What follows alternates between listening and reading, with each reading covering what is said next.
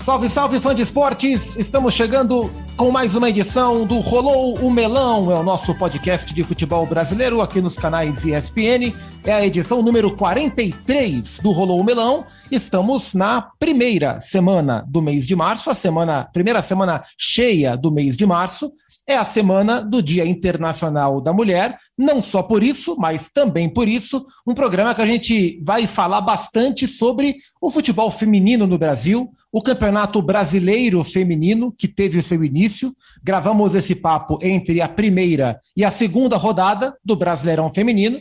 Campeonato que vem ganhando corpo, vem ganhando novidades, vem ganhando força, investimento e merece toda a nossa atenção. E hoje, geralmente, né, eu, Eugênio e Marra. No máximo, um convidado. Hoje, somos em cinco. Temos duas convidadas para falar bastante sobre o Brasileirão Feminino e sobre o que mais der vontade. Temos duas integrantes da nossa equipe, da equipe de talentos da ESPN. Temos a Mari Pereira, nossa uma das mais novas, se não a mais nova aquisição da nossa equipe de comentaristas, a Mari que desde a Libertadores feminina da última temporada está conosco, comenta a Premier League, comenta a Liga Europa, participa de programas, comenta os jogos dos campeonatos femininos também e comentou no último final de semana, data dessa gravação, o clássico de Manchester, o derby de Manchester entre United e City. Prazer gigantesco recebê-la aqui conosco, Mari. Tudo bem? Tudo bem, prazer é todo meu. Obrigada pelo convite. Você, Almar, Eugênio, a nossa próxima convidada, daqui a pouco você anuncia. Estou muito feliz de participar.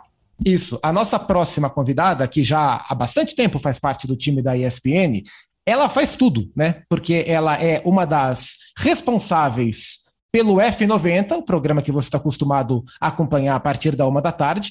Ela está sempre participando do F360, que abre a programação da ESPN. Ela foi, por exemplo, a editora-chefe do Mina de Passe, o Linha da Semana Internacional da Mulher na última semana. De quebra, ela ainda corre e corre muito. E, e, ainda participa sempre da produção de conteúdo para a Copa do Nordeste também, com materiais sempre muito legais. E a Ivana Negrão, uma baita jornalista que está com a gente também nesse Rolô Melão. Você faz tudo, Ivana. Pode colocar podcast nesse tudo que você faz também. Gente, um prazer de ouvinte para convidada, uma honra estar aqui no Rolô Melão. Um beijo do PAC, Marra, Eugênio queridos amigos, é, ídolos aqui da ESPN. Um beijo especial para Mari, né, nossa comentarista maravilhosa, e quero parabenizar em especial a transmissão do Derby de Manchester, né? Foi espetacular, uma transmissão nossa 100% feminina. Arrasou muito, Mari, muito mesmo. Eu fiquei muito feliz. É, assistir o jogo e eu abri jogo na íntegra, espectadora assim nível máximo de, de honra e de felicidade por aquela transmissão. É, elogios, elogios sinceros. Mário Marra, o time está reforçadíssimo hoje, hein? Está reforçadíssimo, fico muito feliz e tenho algumas, várias perguntas. Prazer recebê-las, viu? Prazer, Mari. Prazer, Ivana. E ele tá aí também, né, Zupac? É, ah, ele tá aqui também, Eugênio Leal, tá com um sorriso no rosto, né? Porque o, o fã de esporte ainda não nos vê, mas a gente grava o, o Rolô Melão sempre com câmera aberta e a satisfação está visível no rosto de Eugênio Leal. Ah, uma honra, muito legal poder ter a Mari e a Ivana aqui com a gente e poder conversar sobre o futebol feminino e tá juntando assim, né? Cinco pessoas aqui, cinco cabeças, então é, vou falar pouco para todo mundo falar cada vez mais aqui. Prazer enorme tê-las ambas conosco aqui no Rolou Melão. E para rolar o melão definitivamente, como é a semana do Dia Internacional da Mulher, eu vou chamar uma das precursoras da participação feminina em transmissões de futebol, a nossa grande narradora Luciana Mariano.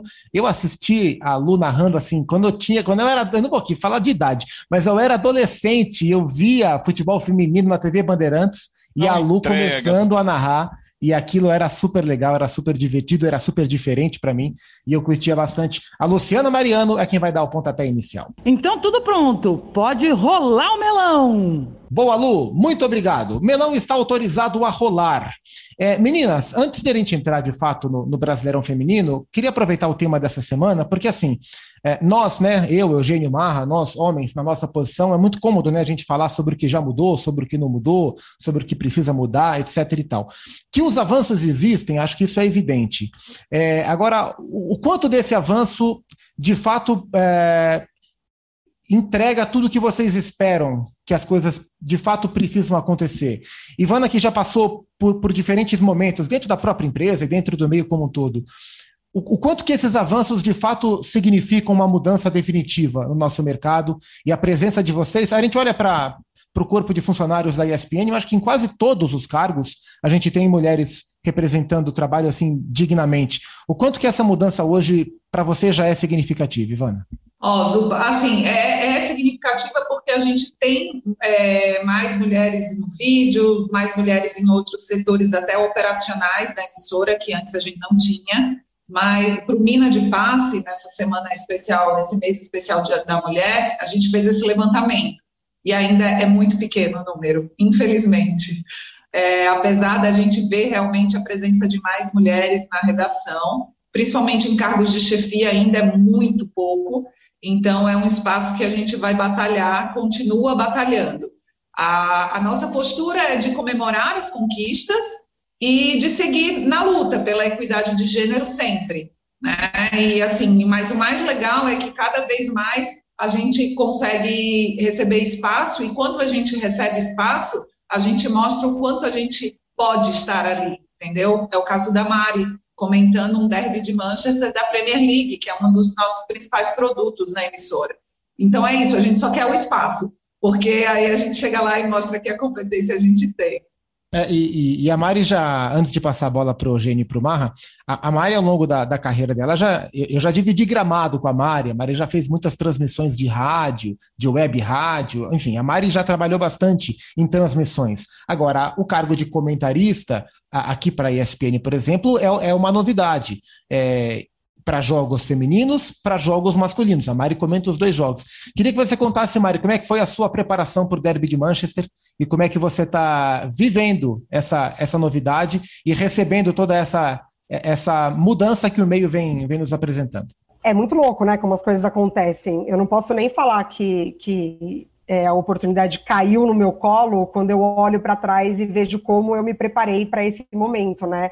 É, é, muito recente esse meu trabalho de comentarista, mas eu acho que a carga que a gente traz é, de trabalhar com o futebol, da reportagem, de viver esse ambiente, é, ele somou muito, soma muito para tudo que eu estou fazendo hoje. A oportunidade surgiu é, porque a emissora entendeu que precisava de uma mulher comentarista para Libertadores feminina, quando é, anunciou que ia fazer parte da transmissão, que ia ser, né? É, a emissora oficial da transmissão, e aí eles me procuraram porque eu tinha feito esse trabalho para o Desimpedidos, quando o Desimpedidos pegou a transmissão do Brasileiro Feminino do ano passado. É, infelizmente, no feminino, a gente todo ano vive essa insegurança, né, de com quem estará os direitos de transmissão, quem que vai pegar o pacote do, do feminino para transmitir. Então, o ano passado foi o Desimpedidos, além de, de outros, e aí eu fiz esse trabalho para eles e a ESPN pediu esse meu material para me avaliar, para aí sim ter essa oportunidade da Libertadores, mas quando eles falaram comigo já era no intuito é, de ter uma comentarista no canal para outros, né, para todos os campeonatos que a ESPN tem. É, e a preparação, ela é, ela é muito intensa, assim, no meu caso é muito intensa, porque eu já tenho uma cobrança desproporcional comigo mesma, assim, eu já não sou nada fácil é, de lidar comigo mesma, e essa exposição da mulher é muito cruel, porque ela, a cobrança ela vem é, primeiro pelo gênero, depois pelo trabalho. Isso, infelizmente, é assim. Com a comentarista, com a narradora, com a repórter, com a apresentadora, com a editora. É, e essa exposição da televisão é muito cruel nesse sentido, né? Então eu ainda me cobro muito por isso, apesar de rede social não ser a forma é, do meu feedback, não deveria ser, de outras profissionais. Mas para o clássico de Manchester, conversei com o Marra para falar um pouco sobre a Premier League, para entender um pouco de tudo isso. É, assisti diversos jogos com todos vocês comentando. É, li muito, pesquisei muito, conversei muito com a Nathalie, então acho que é, para mim foi muito importante quando surgiu essa oportunidade de ser comentarista, o fato de não ter vergonha de pedir ajuda. E aí eu abri o leque pedindo ajuda para todo mundo. Então vamos e é lá. legal. Ah, pode, pode é, falar, Só para um adendo rapidinho, que essa contratação da Mari, essa aquisição, é, é, faz parte de um olhar diferenciado que a Disney vem tendo para essa questão de diversidade, equidade e inclusão. É algo que a gente tem se preocupado muito. Faço parte desse comitê aqui interno e a gente está é, tá na hora de mudar. Já passou da hora de mudar e a gente vem é, trabalhando para que as mudanças aconteçam na prática, porque realmente é uma necessidade, é importante. Diversidade em todos os aspectos é importante, porque traz um olhar, porque a gente vive um mundo diverso, então a gente precisa falar para todas essas pessoas. Então não é uma coisa da boca para fora. Pode ter demorado, pode ainda ter um longo caminho à frente, mas o importante é que a gente está seguindo ele. É, e só para deixar claro uma coisa, né? É, ninguém está fazendo favor a ninguém, né? É, tá. É, a coisa que não existia e que de um tempo para cá a gente tem começado a ouvir falar é de oportunidade. Oportunidade não é favor, gente. Né? É oportunidade. É acesso. Isso. Desculpa, mas quem vê isso como favor está completamente equivocado. Então, gente, eu tô, tô querendo ir para para o que está acontecendo no futebol feminino hoje aqui, porque, bom, é, eu sou eu sou um felizardo, né? Porque eu em Belo Horizonte eu morava na floresta e a Floresta, eu jogava bola todos os dias. Floresta, na rua. Floresta é um bairro. Não é que o Mário é um morava na é. floresta, no meio das árvores. É. é. um bairro. O bairro da Floresta, perto do Colégio Batista. Você que está nos ouvindo aí em BH. Eu morava ali na rua Guaranésia. Pronto, agora você já sabe. E a gente jogava bola é, todos os dias, praticamente, o fim da tarde, né? Aquela meninada que voltava do colégio. E o nosso time, Ivana, Mari, isso em 80, 81, por aí nosso time a gente tinha uma disputa muito grande para saber quem ia jogar do lado da Tina e quem ia jogar do lado da Vi, porque as duas jogavam demais. Então a gente queria ter, é, a gente dividia, né? Só podia escolher uma de cada lado. É, a gente queria, porque se as duas jogassem juntos, juntas, elas iam matar o jogo. Então a gente dividia isso antes. É, então, para mim, eu tive dificuldade para entender como os outros não percebiam isso como uma coisa natural. Porque eu, desde criança, 11, 10 anos, eu joguei bola com as meninas e sempre que podia escolhia uma das duas. Eu escolhia mais a Tina. Tomara que a vida esteja ouvindo. Bom, vamos lá. É, hoje a gente está vendo essas coisas de forma muito mais claras. Só que a gente está vendo 40 anos depois da década de 80. E está vendo o futebol muito mais perto do que a gente via antes, com acesso à televisão. É, qual o próximo passo que vai ser dado no futebol feminino? Tipo, há algum tempo, a, a maior é, bilheteria do Santos foi o jogo das sereias. Só que era é, a gente, sempre a gente tinha que ler aquela vírgula. Ah, mas a entrada era de graça. É, qual é o próximo passo de para que a gente, como sociedade, perceba que as coisas mudaram e vão continuar mudando? Eu acho que é de dentro para fora, assim. Eu acho que parte das, das entidades responsáveis pelo futebol feminino, a valorização do seu produto, é, para então a gente chegar num nível de sociedade é, e dizer que veio para ficar e mostrar que veio para ficar. Porque se a gente não tem um respaldo de quem manda, é, fica muito difícil, porque você, além de tudo, dá margem para que esse produto seja tão criticado como ele é eu acho que assim as pessoas que elas odeiam o futebol feminino e elas odeiam qualquer coisa que a mulher faça, elas vão continuar odiando. Então, não é essa galera que a gente quer conquistar. É, quando a CBF demora muitos anos para mudar a premiação do feminino, é, quando a gente começa uma transmissão de campeonato brasileiro em pleno 2022, que a gente já cresceu tanto de 2019 para cá, é, sem saber onde esses jogos vão passar além da televisão, porque a gente Hoje tá era muito digital, esses jogos eles precisam estar tá também no digital. Então, quando a gente ainda está tá indo para a segunda rodada do Brasileirão, é, com a CBF ainda em negociação com a Eleven para ver se vai continuar as transmissões, você deixa as transmissões nas mãos dos clubes, que é diferente um Corinthians do São José, do Real Brasília, é, de um Crespon que acabou de subir. Então, eu acho que a gente começa de dentro é, com a CBF, os clubes falando esse produto é meu, eu vou valorizar, custe o que custar, eu quero que ele seja um dos meus principais, uma das minhas principais fontes de renda, que seja. Aí sim a gente parte para o público. Exatamente. É, eu acho que, que a gente precisa ter um produto forte, como a Mari colocou porque parece que a gente, como a gente já tinha colocado, né, Mara, é sempre uma incerteza no começo do ano, né, como é que vai ser o futebol feminino. E a gente vinha de um contrato de três anos, né, com a Eleven, a antiga Maicujo, que eram é, 2019, 2020 2021. E você não renova isso para 2022, sabe? Quando você já volta a ter mais um canal de televisão transmitindo, era para ser um avanço, sabe? É sempre dar um passo, às vezes é um retrocesso. Então, isso parte de uma, de uma gestão que ainda não está completamente organizada e focada para o futebol feminino. Acho que o, o pontapé deveria partir daí. É, a gente tem avanços, sim. Então, por isso que essa, esse ponto da Eleven é tão frustrante, sabe? Porque a gente conquista os avanços para depois uma coisa que estava dando certo não dá, não, não dando um pouco para trás. Mas, enfim, além dessa questão da própria CBF é, tratar o produto melhor, ainda melhor do que a evolução que já veio, é, a gente precisa, por exemplo, de uma premiação, uma Supercopa Feminina. Não é possível você dar é, 5 milhões para o masculino e você não dá só uma medalha, muito obrigada, para o feminino, sabe? É lógico que a gente é uma competição a mais, a gente precisa de calendário, mas a gente precisa de organização. No Minas de Passe, a gente conversou com a, com a Cris Gambaré, que é a, a diretora de futebol feminino do Corinthians, e ela falava sobre isso é, é, legal, a gente precisa de mais jogos, a gente precisa de um calendário fortalecido, mas a gente precisa de organização acima de tudo. Foi uma competição que foi feita às pressas, em meio a uma pré-temporada, é, duas jogadoras do Corinthians saíram machucadas desse, machucadas desse torneio às vésperas do Campeonato Brasileiro.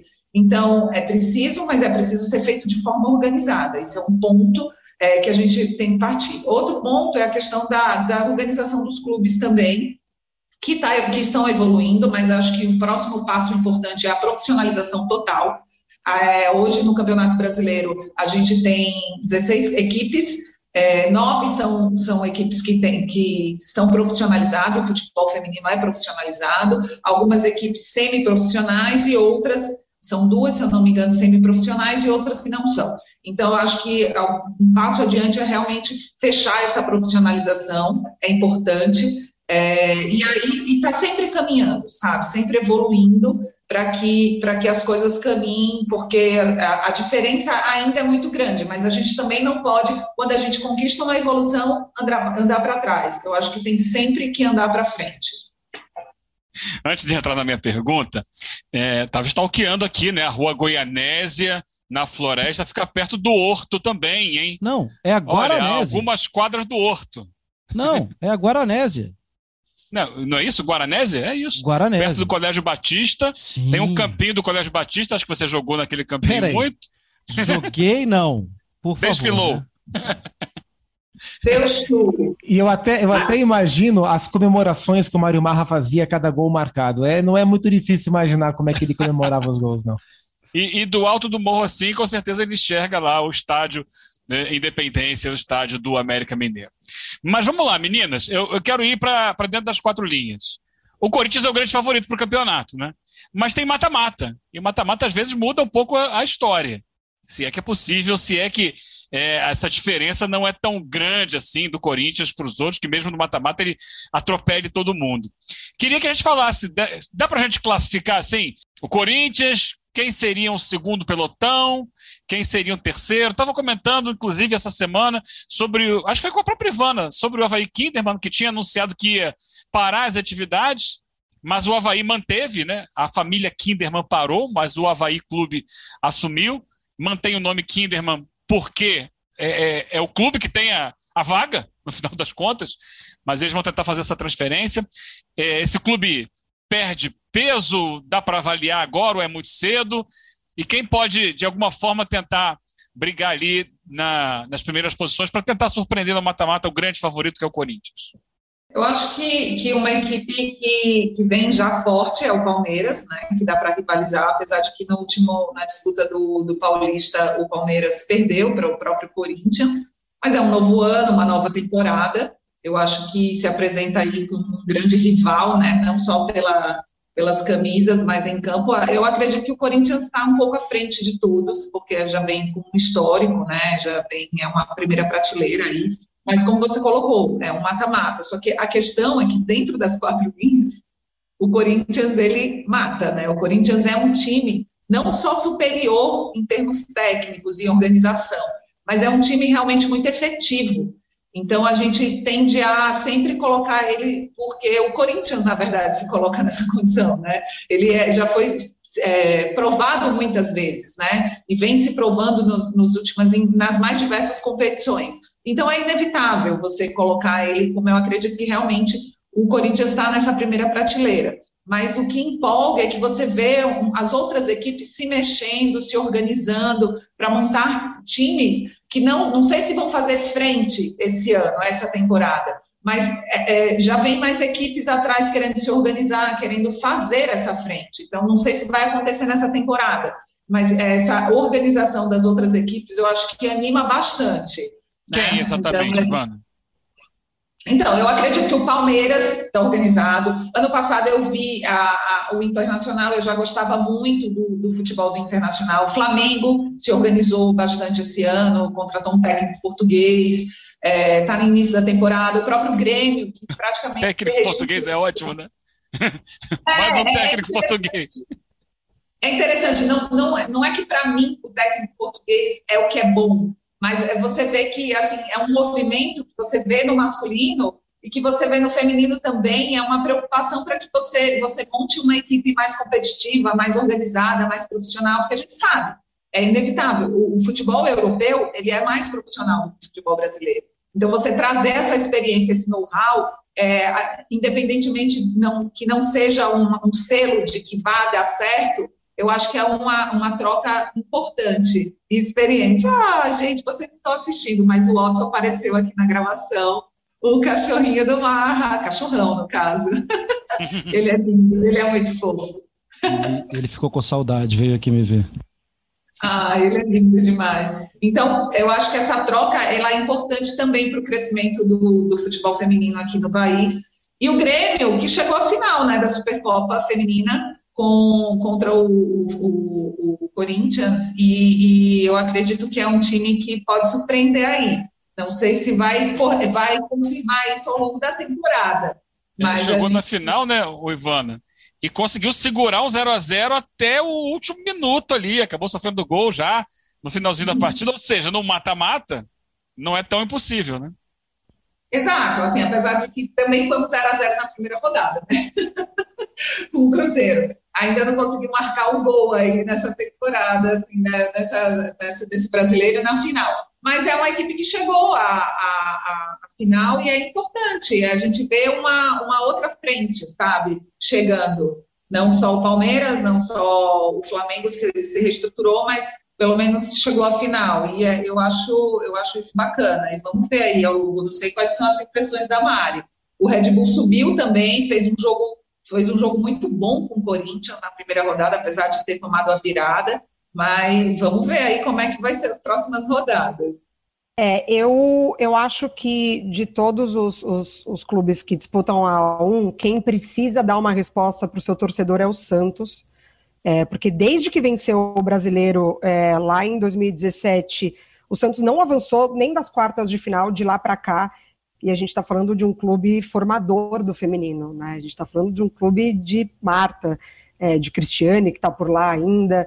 Então, acho que de resposta, quem precisa hoje dar uma resposta para o seu torcedor é o Santos. É, e o Santos tem a melhor técnica do futebol feminino. A primeira mulher a vencer a Libertadores, a primeira mulher a vencer é, o Campeonato Brasileiro, primeira Campeonato Brasileiro, mulher Libertadores foi a Lindsay, também com a Ferroviária. Mas a Tatiele é um combo é, do que tem de bom é, de treinadores em uma mulher. Ela faz um trabalho espetacular, só que no Santos ela esbarra num clube que mudou toda a diretoria quando teve nova eleição e isso afetou o feminino. Então a, a Tatiele tem um bom elenco na mão, ela tem a Taizinha voltando agora, que é uma peça importantíssima nesse meio de campo do, do Santos, mas é, ela não consegue fazer o time jogar de uma maneira que segure os resultados, por exemplo. Então a estreia do Santos é, nesse campeonato foi péssimo, foi uma derrota para o Real Brasília, que é comandado pelo Galdino, que ganhou tudo no São José, então o único título que a gente tem de Mundial, o Galdino estava lá, porque ele ganhou com o São José, e o Santos perdeu para um bom Real Brasília. Então, acho que como resposta, quem precisa hoje dar uma resposta para o seu torcedor é o Santos. Agora, expectativa, eu tenho muito na Ferroviária, porque foi quem melhor mexeu no mercado, para mim, no meu ponto de vista, a Ferroviária foi assim com todas as forças, pegou jogadoras excelentes, é, a Fanny Galto, que, que, disputou a final da Libertadores contra o Corinthians, a Ingrid, que dominou o meio de campo do Corinthians, e aí depois, né, com a, com a, com a volta da Diane, perdeu espaço. Ferroviária, para mim, mexeu muito bem no, no mercado, então, para mim, é, hoje é a principal rival do Corinthians, né? Porque a gente sempre vê ali os dois disputando, disputando. O Corinthians eliminou é, a Ferroviária no ano passado no Brasileiro por essa vaga na final. É, o Palmeiras, eu, eu, eu tenho um pouco do pé atrás com o Palmeiras, porque o Palmeiras tem muita ânsia de dar resposta, e aí no emocional vai para o saco. Sim, sempre. O Palmeiras mexe muito bem, e a cobrança do emocional, ela vem de cima. O Palmeiras, ele não é um clube que planeja a longo prazo, que projeta a longo prazo, porque assim, nessa corrida, a gente tem o Corinthians muito na frente. O Corinthians não vai parar para os outros encostarem. O Corinthians vai continuar indo. Então, quem quer chegar próximo ao Corinthians precisa planejar em anos esse crescimento no feminino. E o Palmeiras hoje ele não faz isso porque o Palmeiras ele busca dar uma resposta muito imediata e ele não tem um apoio que vem de cima, né? O Corinthians a gente viu o Andrés na final é, presente no estádio dando entrevista para falar do feminino. A gente viu o Duílio presente na final dando entrevista para falar do feminino, é, sempre com muito respaldo para Cris Gambaré a gente não vê o Palmeiras nisso, a gente não vê nem o antigo presidente, nem atual presidente, que é a primeira mulher a comandar um clube de futebol brasileiro. Então, assim, não vem de cima, a cobrança vem dos diretores do feminino, mas o respaldo não tem. Então, o Palmeiras, infelizmente, é um time que sofre no emocional, perdeu a final para o Corinthians no emocional, porque a sua principal zagueira, para mim, uma das melhores do Brasil, que é a Agostina, falhou, e foi, foram falhas que é, entregaram o jogo, infelizmente, para o Corinthians. Então, eu acho que se a gente olha plantel, o Palmeiras está muito bem. Trouxe Zanerato de novo, é uma jogadora que decide, tem Ari Borges, que hoje é a melhor jogadora atuando na seleção brasileira. É, então, tudo bem, de plantel está perfeito. Agora só me preocupa o emocional. Flamengo, eu acho que ainda patina um pouco, também precisa dar resposta com essa parceria com a, com a, com a Marinha, que é uma parceria que o clube fixa e não quer abrir mão. É, perdeu a Darlene agora, infelizmente, para uma lesão que é muito recorrente no feminino, que é a de LCA. É, então eu ainda coloco ali um Corinthians, é, uma Ferroviária, um São Paulo que mexeu muito bem, mas o São Paulo também sofre com cobrança. Está é, tá melhorando muito ao longo dos anos. Eu aposto muito nesse São Paulo que também foi bem no mercado. Infelizmente, sem Glaucio, sem Carol, que para mim são as duas principais jogadoras, mas com a vinda da Formiga tem uma liderança muito forte e trouxe uma, uma, uma meio-campista, a Maglia, que era do Grêmio, que é a primeira reserva ali da Formiga, porque a gente sabe que a Formiga, é, além de não né, aguentar os 90 minutos, não, não sei se ela termina a temporada atuando, o planejamento da Formiga é muito mais extra-campo, é, então, para mim, o São Paulo também vem bem. É, algumas críticas ao, ao Piscinato em alguns pontos, mas eu acho que mexeu bem no mercado, trouxe jogadoras interessantes. A gente já começa a ver uma movimentação de rival, né? Então o Corinthians pegou a Cacau do. O São Paulo pegou a Cacau do Corinthians, pegou a Pardal, é, o Corinthians, a Jaque, que era do São Paulo, isso também traz uma movimentação muito interessante no feminino. É, e, e, você, Mari, você falou sobre o mercado, e eu queria puxar uma questão de mercado interessante. Você citou da Ferroviária, né, que contratou uma das meninas que disputou a final da Libertadores contra o Corinthians. E uma das coisas que chama atenção, é uma das mudanças né, que a gente vem observando de campeonato para campeonato, e acho que esse é o campeonato mais marcante, é a chegada das estrangeiras. Né? Então, dos 16 times, nove times têm jogadoras estrangeiras. O Corinthians contratou a Liane Salazar, né, também do, do Santa Fé, que disputou a final da Libertadores lá no Uruguai com o Corinthians.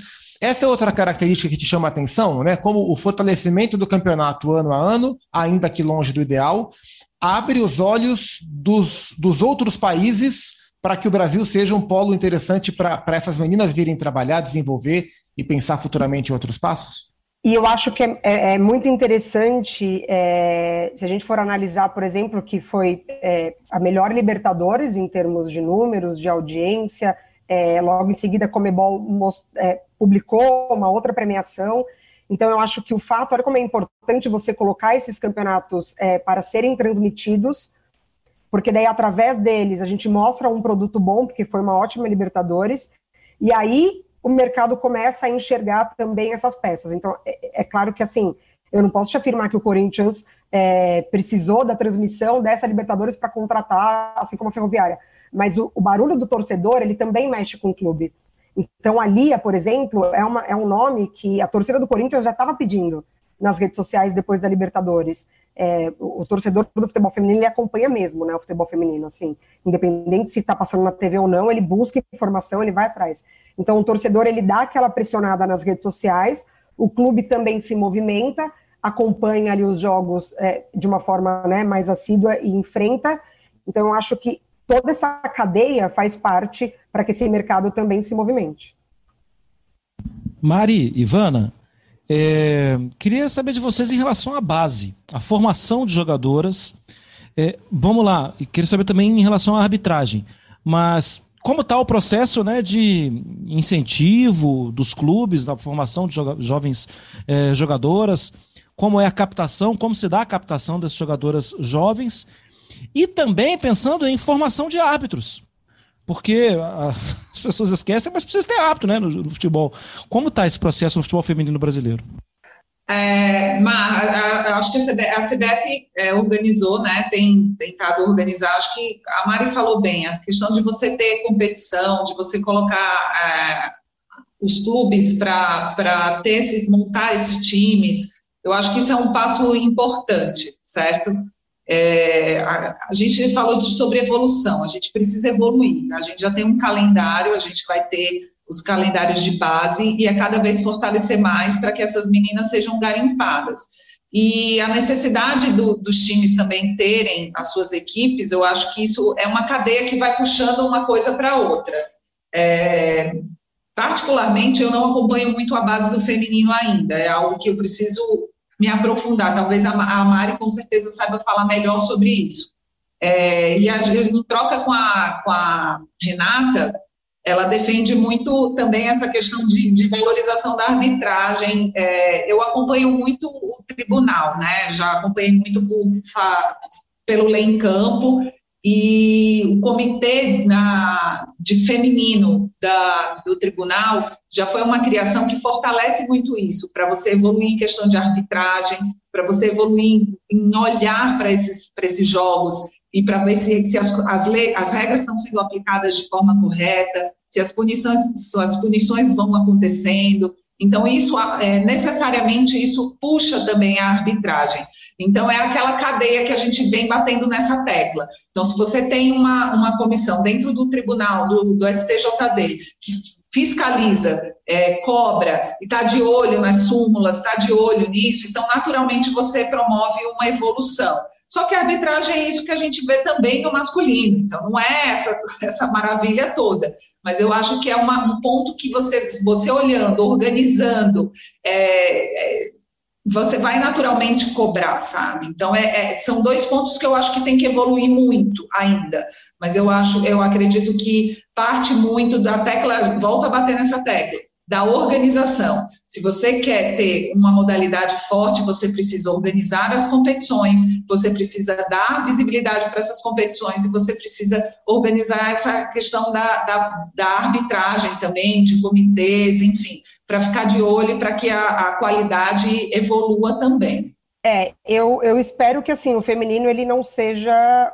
daqui para frente mais o estágio dos árbitros, assim, sabe? Espero realmente que a gente possa ter no feminino o que a gente tem de melhor também, porque a gente sabe que é, o recurso do vídeo a gente só tem nas fases finais, né? Ainda é uma coisa que a gente bate para ter desde o início da competição. Então, a gente, é, é, o que a Ivana falou, a gente começa a colocar competições, competições, mas a gente precisa ter um, um, certo cuidado também com a arbitragem, porque a gente teve erros de arbitragem na Ladies Cup, é, também na Supercopa, então eu, eu espero que daqui para frente o feminino deixe de ser estágio de equipe de arbitragem. É, agora, a base, é muito interessante a Globo também ter entrado nas transmissões, né? O Grupo Globo também ter entrado nas transmissões, está transmitindo a, a seleção feminina sub-17, que daí a gente tem mais o gosto de acompanhar de que o nosso futuro está lá. Assim, essa, essa seleção comandada pela Jatobá é incrível de assistir, é o que aproxima o torcedor do futebol brasileiro, é o futebol gostoso, da criatividade, do, do molejo, do drible. A gente está com a Johnson e com a Aline é, Gomes, que é, Johnson é, é, do Toledo, do Paraná, uma coisa que a gente assim pensa só nos clubes, né, principalmente capital aqui, dos grandes. Ela vem lá do Toledo, uma jogadora que está super se destacando. A gente tem a Aline Gomes, que é da Ferroviária, assim, ela entrou na Libertadores, ela deu conta do recado quando ela precisou ser chamada. Então, eu acho que o trabalho vem sendo feito com clubes também. O Corinthians agora está começando a colocar, com certo atraso, o Corinthians, principalmente entre os grandes, é, colocando jogadoras entre as relacionadas agora para o Brasileirão. O São Paulo sai na frente junto com a Ferroviária, porque faz muito bem esse trabalho de base. É, o Lucas Piscinato conversa muito é, com, com, a, equipe de, a equipe técnica da base, ele traz jogadoras, e tem jogadoras que sobem para o profissional e elas mesmas falam: oh, eu ainda não estou preparada, eu posso voltar para defender a minha equipe no Paulista é, Sub-20, no Brasileiro Sub-20. O Santos também faz isso muito bem, numa parceria com um projeto que eu tenho um pouco as minhas críticas, porque eu gosto quando o clube toma responsabilidade, não gosto quando terceiriza. Então eu acho que a gente está caminhando, assim, um pouquinho de atraso, um pouquinho de atraso, como faz parte, infelizmente, do futebol feminino. Mas eu acho que a gente está caminhando. É, e lembrando que a gente está na décima edição né, do Campeonato Brasileiro Feminino, né? Esse ano começou em 2013, essa é a décima edição. Das nove edições disputadas, o Corinthians tem três títulos, os dois últimos, né? E um pulando um da Ferroviária. A Ferroviária tem duas conquistas, o Santos tem uma conquista, como a Mari falou, o Flamengo também tem uma conquista, o Centro Olímpico tem uma conquista e o Rio Preto também tem uma conquista. Quatro times disputam a primeira divisão pela primeira vez. As Vingadoras, né, as meninas do Galo, o Red Bull Bragantino, o SMAC e, a, e o a SMAC e o Crespon são as equipes que estreiam na primeira divisão do Campeonato Brasileiro Feminino. Ô Mari, a gente está gravando esse papo, hoje é dia 10 de março. Neste final de semana vai ao ar um Bola da Vez especial que você participou, né? Sim, com a melhor camisa 10 na atualidade do futebol feminino, Gabi Zanotti assim, atualidade de alguns anos, né? A gente bota aí uns bons dois, três anos. É, foi um bola da vez muito bacana. A Gabi Zanotti, é, a gente precisou, infelizmente, trazer de novo o assunto seleção brasileira com ela, porque é, desde a era Emily Vadão, que a, a Zanotti puxou o coro para criticar a CBF por várias coisas que a CBF fez naquela época, diversas promessas que não foram cumpridas Desde então, ela, ela nunca mais apareceu, ficou fora das Olimpíadas aqui no Brasil. É, o Plihal até perguntou para ela, mas você estava na lista, né? E aí aconteceu, ela falou assim, não, nunca estive, assim, eu, eu, não ia para a Olimpíada mesmo, assim, me cortaram. E ela sabe que foi por conta disso, é, e é um setor da seleção brasileira que a gente sofre bastante, bastante, bastante. A, a Gabi, infelizmente, é, pela idade e na aposta de um novo ciclo da seleção brasileira que é necessário. Hoje ela não se encaixa mais, mas em 2019, quando a Pia assumiu, dava para ter dado mais oportunidades para a Zanotti e ter levado ela para Tóquio, com certeza.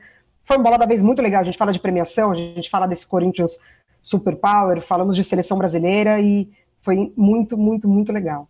Boa. Então, neste sábado, a primeira veiculação do Bola da Vez com a Gabi Zanotti, craque 10 e craque do Corinthians, com a Mari, com o Plihal. Quem mais que participou, Mari? Bertozzi. Ah, sim, Leonardo Bertozzi fechando esse trio para entrevistar a cracaça de bola, a Gabi Zanotti. Bom, acho que a gente conseguiu dar um panorama bem legal do Campeonato Brasileiro Feminino, e não é jabá, porque a ESPN não transmite, o que não quer dizer que nós não faremos a cobertura. Vamos tentar e vamos e precisamos dar mais e mais e mais espaço, não só pelos esforços das meninas, mas também da, da emissora como todo, de todas as emissoras. Então, que seja um ótimo décimo Brasileirão Feminino para essas garotas, para essas meninas, para essas essas mulheres que estão aí batalhando e jogando uma bola redondíssima. Ivana Negrão, eu falei que você faz tanta coisa e eu ainda esqueci de falar que você ainda apresenta o Sport Center Plus. Então é impressionante quantas horas tem o dia dessa mulher. Obrigado pelo seu tempo, por um pouco desse seu valioso tempo. Um beijo grande para você. E ainda sou mãe. Pois é, detalhe, né? O pequeno detalhe. Quase não toma tempo, né? Mas eu queria dizer que a gente vai estar de olho, a gente já está de olho no Brasileirão Feminino, afinal de contas, desde o ano passado, a gente tem a premiação do Bola de Prata Feminina, e a gente, cada rodada tem a seleção, já teve a seleção da primeira rodada, estaremos de olho em todas as rodadas do Brasileirão Feminino, acompanhem que as craques da seleção da toda a rodada vai sair no espn.com.br. Um beijo, foi um prazer enorme, viu? Boa. Mari, beijo grande para você. Parabéns pelo seu crescimento jogo após jogo, dia após dia. Que a gente possa se encontrar muitas outras vezes no Rolou Melão. E claro, e é claro, não só para falar de futebol feminino, acho que essa é uma coisa que a gente tem que mudar sempre. Nós não precisamos chamar as meninas para conversar só sobre o futebol feminino, é para conversar sobre o futebol. Ponto. Beijo para você, Mari. Até a próxima. Um beijo enorme, estou à disposição, adorei participar. Parabéns pelo trabalho de todos vocês, vocês são referências e eu estou muito feliz de fazer parte desse time. Um beijo. Mário Marra, até semana que vem, hein? Estaremos aqui, foi um prazer. Obrigado, Ivana. Valeu, Mari. Boa, valeu, obrigado ao Eugênio também. Obrigado a você, fã de esporte, que está sempre conosco, mandando mensagem. Semana que vem rolaremos o melão mais uma vez, hein? Cuidem-se, até a próxima.